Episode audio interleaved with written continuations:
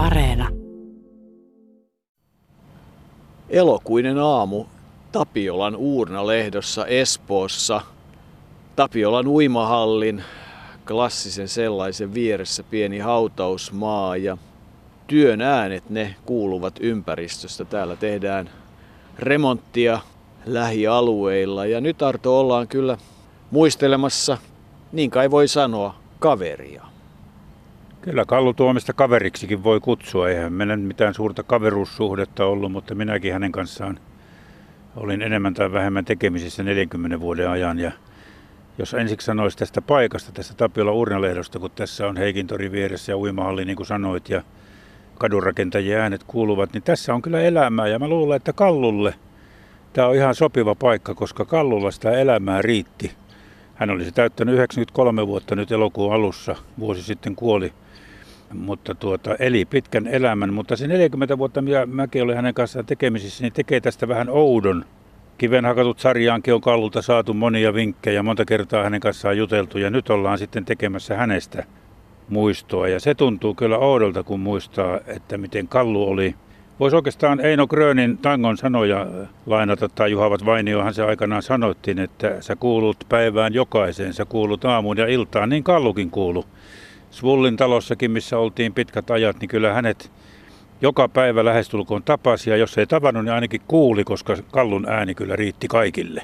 Niin, Kallu todella kuului. Kalevi Vilho Tapio Tuominen, joka 9. päivä todella elokuuta 1927 Vesilahdella syntyi ja 23. tammikuuta 2020 Helsingissä Suursuun sairaalassa sitten sairaus lopulta hänet vei ja kyllähän Kalevi Tuomisen elämä, se nyt oli oikeastaan urheilua koko elämä.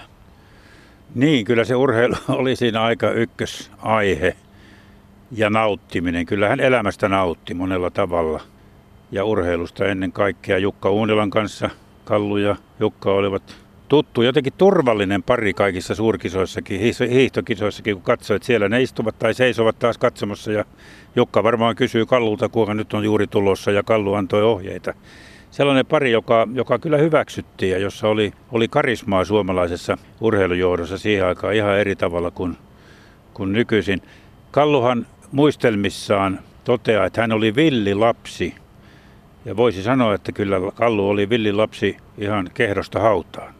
Niin, lapsi rautatieläisperheeseen, isä Vilho ja äiti Katri saivat kaiken kaikkiaan kahdeksan lasta, joista kolme poikaa ja viisi tyttöä. Ja vaikka Kallu Vesilahdella siellä isovanhempien luona syntyi, niin Tampereella hän asui ja kyllä tietysti ei se lapsuus mitään varakasta ollut, siitä Kallu jonkun verran kertoo, mutta muistelee kyllä lapsuutta ja ennen kaikkea sitä Lempäälän kesämökkiä lämmöllä myös isä Vilhoa, jonka ansioksi voidaan kuitenkin katsoa se, että kun Kallu sitten reputti ensimmäiset ylioppilaskirjoitukset klassisessa Lyseossa Tampereella, niin käytyään armeija, niin isä otti niin sanotusti korvasta kiinni ja kantoi pojalta paljon kysymättä rehtori luokse ja sanoi, että Kalevi haluaa suorittaa ylioppilaaksi ja kyllähän Kallu myöntää, että jos isä niin ei olisi tehnyt, niin ei olisi hänestä tullut ylioppilasta, ei olisi päässyt jumpalle,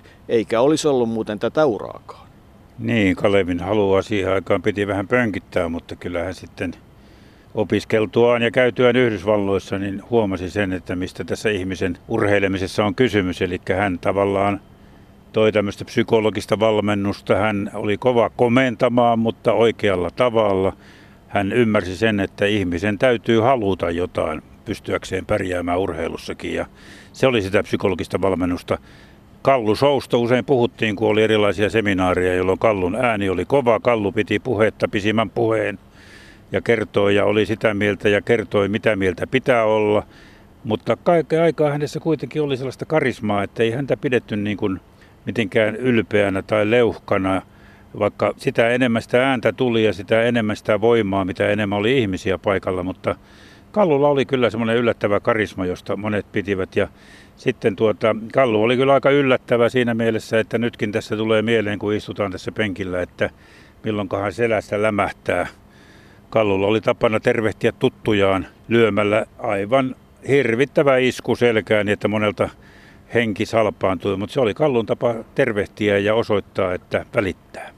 Niin ja unkarilainen keskushyökkääjä 203 senttinen ja ties kuinka monta sata kiloinen Kavanyi, kun huomasi mahdollisuuden kostaa tämän, niin löi Kallua samalla tavalla ja totesi, että gratulisi ja Kallu haukko 10 minuuttia henkeä ja henki meinasi lähteä, että takaisinkin tuli. Kyllä nämä Kallun tämmöiset tempaukset oli semmoista poikamaista, että sekin on yksi tarina, kun hän tykkäsi heitellä kylmää vettä, jääkylmää vettä kauhallisen saunaan tulleiden miesten arkoihin paikkoihin ja kerran sieltä tuli joku ja Kallu tämän teki ja kuinka ollakaan se oli painija Kelpo Gröndal. Ja se on niitä harvoja hetkiä, kun Kallu oli hiljaa, kun Kelpo oli kysynyt, että sinäkö heitit, niin Kallu viisaasti älys olla ihan hiljaa. Mutta Kalevi Tuomisen elämä voidaan jakaa minusta oikeastaan neljään jaksoon. Oli se nuoruus ja yleinen urheilun aika, jolloin hän urheili kaikkea mahdollista aina sitä 27-52. Sitten tulee 17 vuoden hyvin tiukka koripallojakso vuoteen 69 saakka, jolloin hänet valittiin olympiakomitean valmennuspäälliköksi ensimmäiseksi palkatuksi henkilöksi olympiakomiteaan muuten 69, joka jatkui sitten aina eläkkeelle jäämiseen saakka vuoteen 1992 Barcelonan kisoihin, jossa Dream Teamin loppuottelu sattui ilmeisesti Kallun syntymäpäivään ja, ja silloin hän jäi myös eläkkeelle. Ja sitten oli se yleisen vaikuttamisen aika sen jälkeen, jolloin Kallulla oli vahvoja mielipiteitä. Ja Jukka Uunila hänet sinne olympiakomitean valmennuspäälliköksi valitsi. Sehän on tiedetty, minkälainen hakemus Kallulla oli. Se oli yksi paperi, jossa luki haen Kallu. Ja niin Kallu valittiin ja oli siinä todella sinne Barcelonaan asti, jolloin Barcelona olympiakiseen päättäjäisissä hänen kolmas vaimonsa ja viimeinen vaimonsa Aila Arajuuri on kertonut, että oli aika liikuttava hetki, kun Kallu oli ensimmäisen kerran käymistään olympiakisoista, istui katsomossa katsomassa päätösjuhlallisuuksia. Aikaisemmin aina hän oli siellä marssimassa muiden mukana ja Aila sanoi silloin huomanneensa, että oli aika liikuttava hetki. Kallu 65-vuotiaana tajusi, että nyt tuo elämä, mitä hän on tässä pitkään viettänyt, muuttuu ainakin ja hän joutuu paljosta luopumaan, mutta kuten sanotaan, niin hän kesti sen kuin mies. Kalevi Tuominen todella oli kolme kertaa naimisissa. Kahdesta ensimmäistä avioliitosta syntyi neljä lasta, Jaana, Kari, Jussi ja Mikko tässä järjestyksessä. Ja, ja sitten todella se avioliitto Aila Arajuuren kanssa, joka alkoi vuonna 1976. Ja, ja josta ystävät sanovat, että siinä vaiheessa Kallu oli siis 50, niin hän jollakin tavalla sitten viimeinkin siinä vaiheessa pikkusen kasvoi aikuiseksi, oli poika siihen saakka, mutta että Kyllähän tietysti se Jumpan jakso, hän valmistui voimisteluopettajaksi 52, sitten työskenteli sekä Mäkelän rinteen yhteiskoulussa että Jumpala tuntiopettajana ja oli siinä kansanhiidon toiminnanjohtajana ja Oto päävalmentajana Koripalloliittoon, kunnes sitten hänestä tuli päävalmentaja ja hän oli sitten pitkään myös Jumpan palloilun lehtorina, mutta, mutta se koripallojakso on mielenkiintoinen Kalluhan oli siis peräti 174 senttiä pitkä ja siinäkin on musta semmoinen tuuma vielä lisää laitettu sopivasti. Mutta että 186 peliä hän Tampereen pyrinnössä pelasi, teki äh, keskiarvon uransa aikana 8,7 pistettä, joka ei ole väheksyttävä, pelasi 11 maaottelua ja oli SM-sarja tuomarikin sadassa kuudessa ottelussa. Se oli niin kuin hänen pelaajauransa ja, ja kyllä hän yksissä EM-kilpailuissakin pääsi 55 olemaan mukana ja jopa heitti kerran 33 pistettäkin yhdessä ottelussa. Et, et kyllä siellä se pelaajaura on, mutta ennen kaikkea Kai Kallu kuitenkin tunnetaan valmentajana. Niin, kun siitä urheilusta puhutaan, niin kyllähän noissa kaikenlaisissa lähteissä todetaan, että Kallu harrasti melkein kaikkea urheilua, mutta se täytyy vähän ottaa omaan kyllähän tässä joka mies on harrastanut vähän kaikkea urheilua. Jos Kalle kun sanotaan, että hän harrasti mäkihyppyä, niin jostain semmoisesta itse tehdystä töysystä tultiin ja tyttöjä viihdytettiin siinä vaiheessa, että se oli sitä mäkihyppyn harrastamista. Mutta koripallo oli se laji, jota, jota hän eniten itse pelasi. Jalkapalloa hän pelasi yhden kauden mestaruussarjassa, oliko se Ilveskissat, kun hän Tampereella pelasi, mutta koripallo ei, ei ilman muuta oli. Kallu itse muisti aina kertoa, että miten hän oli hyvin lähellä päästä Helsingin olympiakisojen joukkueeseen 52 Silloinhan oli tuommoinen SVOL ja TUL välinen yhteistyövaliokunta, joka tuota sitten päätti lopulta viimeisessä kokouksessaan, että, että valitaan kahdeksan pelaajaa SVOLstä ja kuusi TULstä ja Kallu itse oli sitä mieltä, että sen takia hän putosi olympiajoukkueesta. Jos se olisi ollut 9-6, niin hän olisi vielä mahtunut. Siitä nyt on vähän taitettu peistä ja oltu eri mieltä, oliko näin, mutta Kallu oli vakaasti itse siinä uskossa, että hän oli hyvin lähellä päästä olympiajoukkueeseen.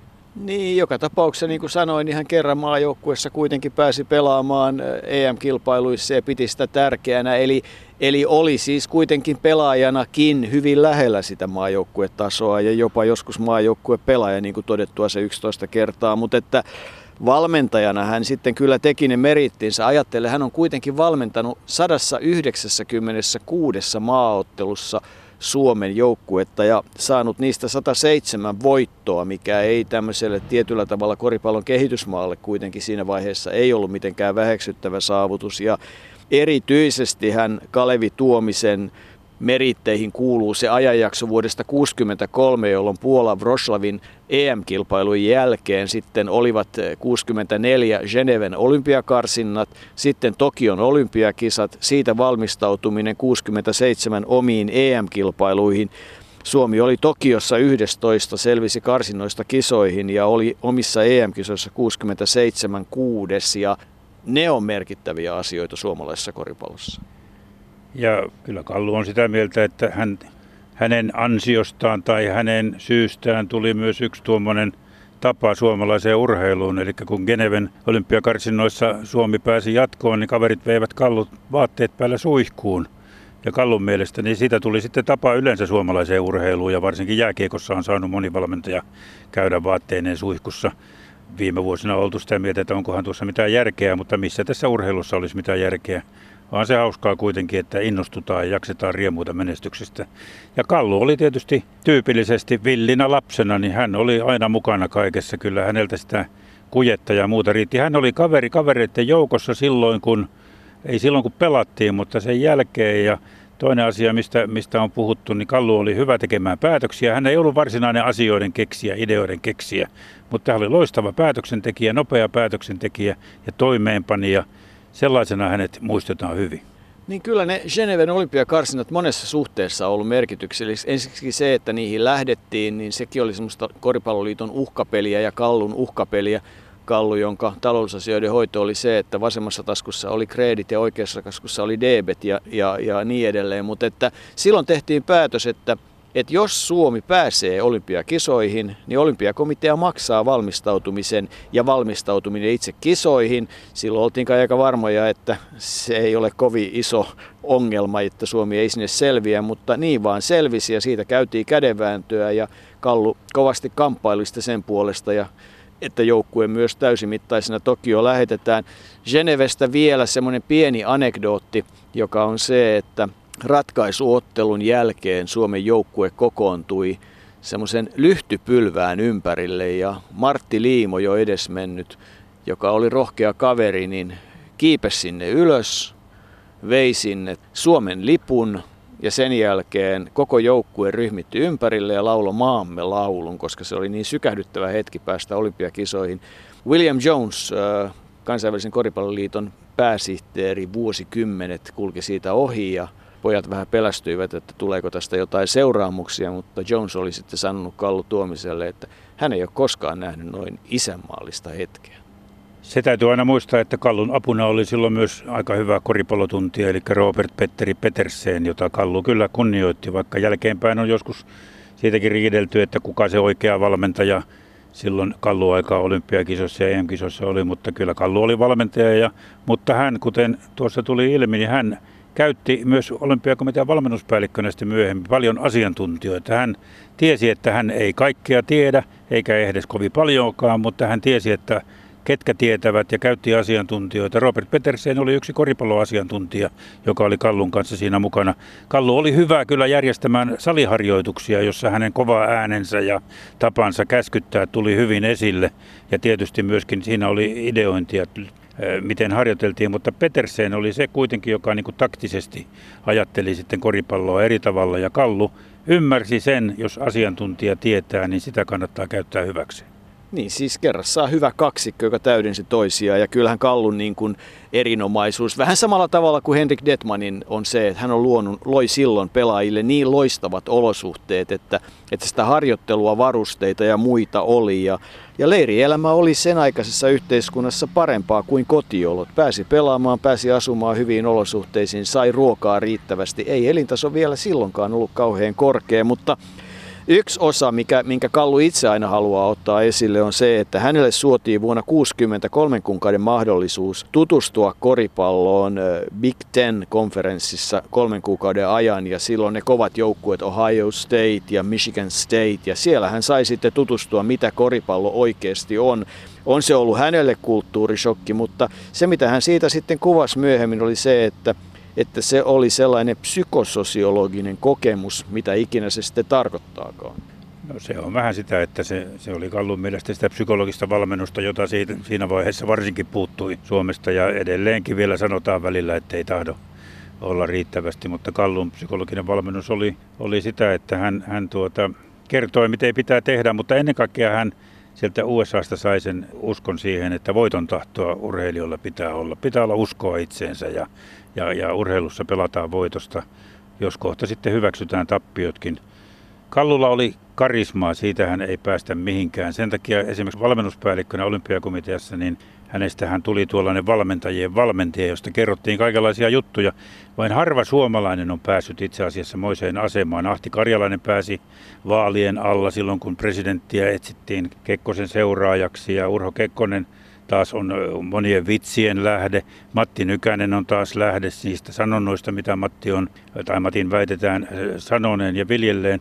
Ja Kallu oli valmentaja valmentaja, josta kerrottiin tuollaisia vitsejä ja muita juttuja. Yksi hauskimpia on, joka, joka tuota, ehkä huonosti sopii, jos joku sen ottaa tosissaan Kalluun, koska ei Kallu tyhmä ollut, mutta kerrotaan siitä, että he olivat Jukka Uunilan kanssa laajoilla reissuillaan kerran sattuivat tuollaisen yli kahdeksan metrisen rotkon reunalle, jolloin Uunila oli sanonut Kallulle, että kuule sinun, sinun pituushyppy taidollasi ei tuosta sitten yli mentäskään, niin Kallu oli todennut niin, mutta voin aina käyttää kolmiloikkaa. Kallu oli, Kalevi Tuominen siis arvostettu. Hän sai opetusneuvoksen arvon ja, ja hän sai yhtenä harvoista suomalaisista on saanut sen liikuntakulttuurin suuren ansioristi vuonna 2003. Sehän voi olla yhtä aikaa vain 12 suomalaisella ja Marraskuussa 2019 tarkkaan ottaen 23. päivä Kallu sai vastaanottaa aivan viimeisinä hetkinään Euroopan olympiakomiteoiden elämäntyöpalkinnon toisena suomalaisena. Tapani Ilkka sai se vuonna 2008 ja silloin sain häntä haastatella ja se on viimeinen haastattelu, joka Kallun kanssa on tehty. No kyllä, se aina vaan tuntuu hyvältä, ei, ei auta mikään. Onko se tilanne niin, että, että kokemuksella alkaa jo ymmärtää, että no kyllähän mä nyt jotain on saanut aikaankin? No, jos sen uskaltaa sanoa, niin totta kai sitä joskus muistelee, muistelee kaiken karvasia tapahtumia ja, ja, ja tekoja. Eli kyllä mä tyytyväisen olen siihen, mitä mä oon urani aikana tehnyt. Tietysti jotain lajirakkautta on siinä, että haluaisin uskoa, että Tokion olympiakisat 64 ja koripallomaajoukkueen johdattaminen sinne olisi niitä uran tähtihetkiä, mutta onko se niitä? Kyllä se, kyllä se on. Totta kai sitten jatkouralla joskus olympiakomitean valmennuspäällikkönä, niin, niin kyllähän siinä tietysti tuli upeita hetkiä, mutta kyllä se Geneven karsinnan viimeisen ottelun voittaminen, niin kyllä se oli fantastinen. Kyllä se melkein mä asetan sen ykköseksi. Se oli silloin valtava yllätys ensinnäkin. Meillä oli peijakkaa hyvät pelaajat silloin, kerta kaikkiaan. Ja ne repi itsestään kyllä siis niin maksimin. Ja näin sitten selvittiin Tokion kisoihin ja huomautan, että edelleen on koripalloilu ainoa palloilulaji, joka virallisista karsinoista on selvinnyt olympiakisoihin. Se oli, se oli, se oli, se oli aivan mahtava tapahtuma. No sanoppa niiltä valmennuspäällikköajolta joku semmoinen asia, jota et ihan hevi unohda. Jaa, kyllä palaan vielä siihen Geneveen, niin en, en mä sitä tapahtumaa kyllä vallanäkkiä unohda. Että porukka raahas vaatteet päällä suihkuun. Ja sittenhän siitä rupesi tulee jo ihan tämmöinen, kansa, tämmöinen normaali käytäntö, että menestynyt valmentaja vietiin suihkuun.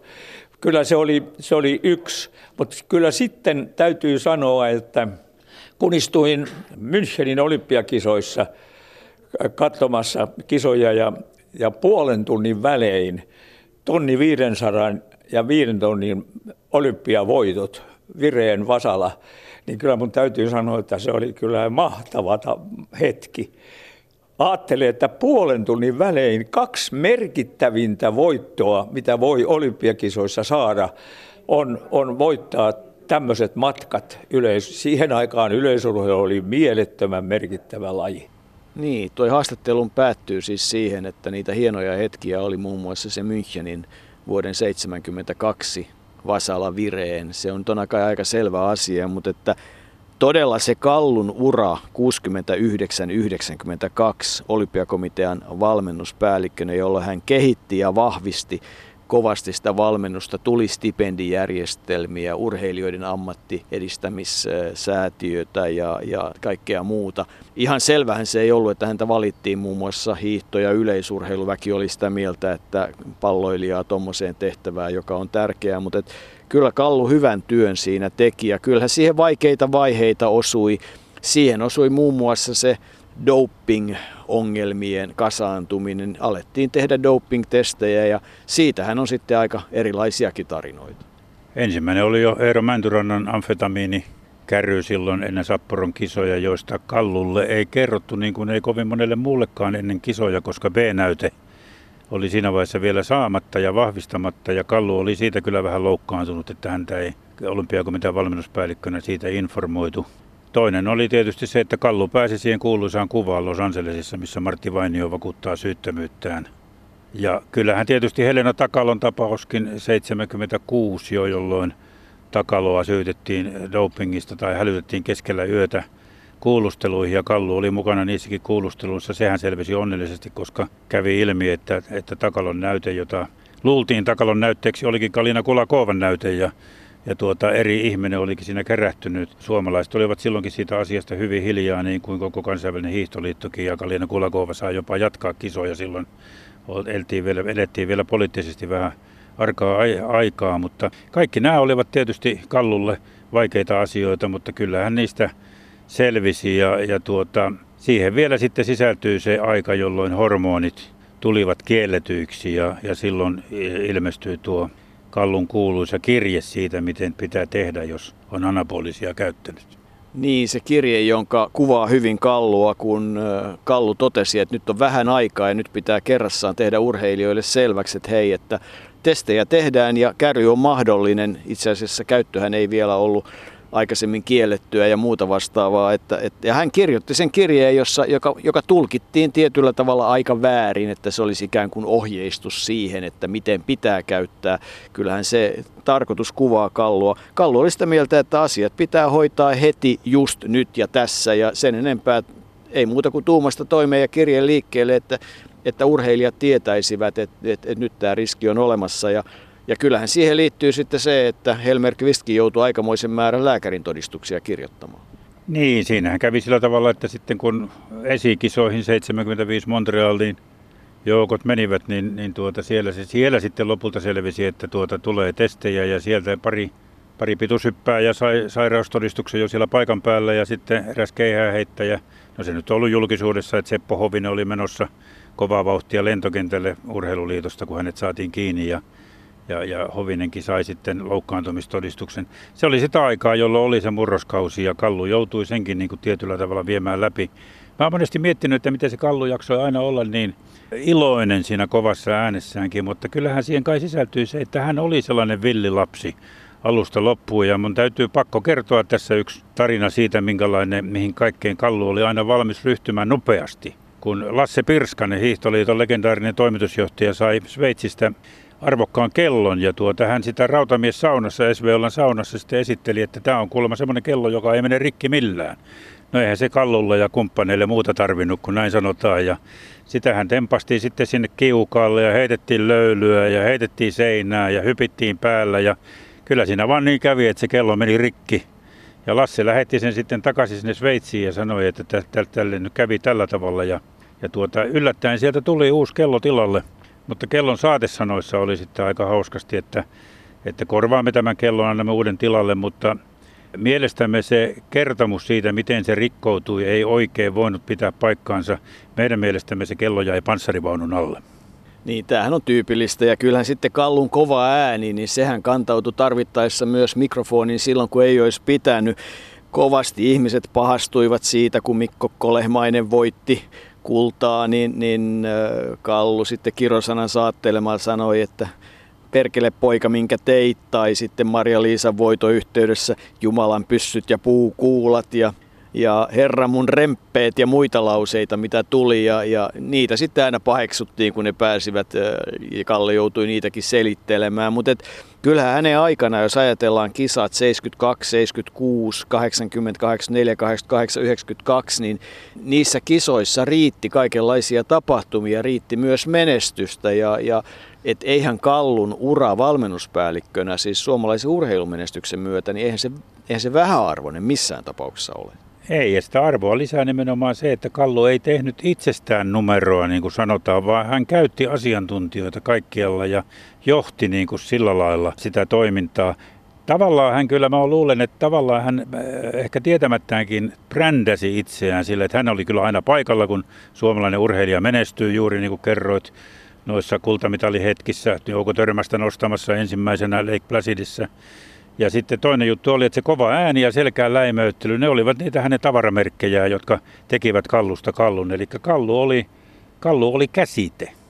Kyllä, ja kyllähän sitten aika avoimesti myös sekä muistelmissaan että kertomuksissa on kertonut kaikkea sitä, mitä, minkälaisia hölmöilyjäkin on tullut tehtyä. Yksi niistä oli se, että Sapporon kisojen aikaan tai tutustumismatkalla, niin, niin herrat näkivät Kosti Rasinperän kanssa, että on kaksi tuolia tajuamatta, että siinä on nimenomaan keisarin ja keisarinnan tuoli ja pojat menivät sinne ja ottivat valokuva ja siitähän mennessä tulla jonkinlainen kalabaliikki kerrassaan ja, ja monia tämmöisiä asioita, että Kallu ei ole niinku tavallaan niitä pimittänyt. Hän on myös kertonut ja naurannut kaikille omille hölmöilyilleen, mitä on sattunut. Hän oli mainio kokki ja luonnon ystävä ja, ja vaikka mitä, mutta että Varmaan se yksi pieni pettymys hänelle oli se, että, että olympiakomitean pääsihteeriksi häntä ei valittu. Jukka Uunila oivalsi, että, että Kallu on parhaimmillaan siinä, mitä hän tekee, ja Kosti Rasinperä valittiin, mutta että siitäkin Kallu sitten aika nopeasti toipui. Tuosta kun puhuit noista keisari- ja kruununprinssin tuolleista, niin sekin kuvasti ehkä jollain tavalla Kallua, että siinä vaiheessa, kun päätettiin niihin istua tietämättä, mitä tuoleja ne olivat, niin Kallu kuitenkin ohjasi Rasinperän siihen isompaan tuoliin ja hän meni pienempään tuoliin, eli Rasinperä oli siinä vaiheessa keisari ja hän oli kruununprinssi. Kallu ei todellakaan niin kuin sillä lailla näkyvästi halunnut tehdä itsestään numeroa. Siihen riitti se kova ääni ja selkään lähemöyttely ja, ja, ja vahva tahto ja, ja sitten kuitenkin se, että hän käytti niin paljon asiantuntijoita, niin, niin se osoitti, että hänessä oli tuollainen hyvin olennainen suomalainen johtamistapa.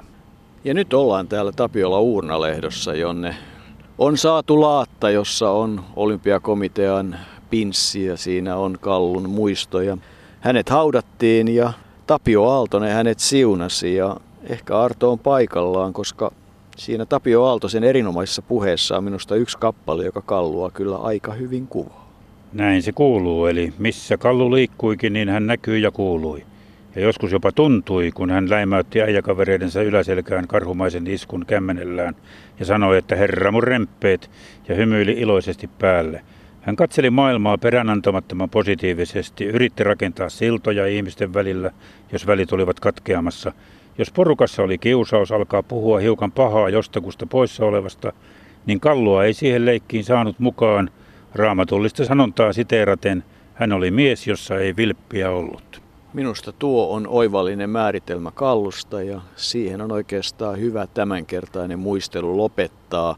Kallusta tietysti riittäisi hyvin tarinaa vaikka seuraavaksikin tunniksi, mutta ehkä sekin aika vielä joskus koittaa.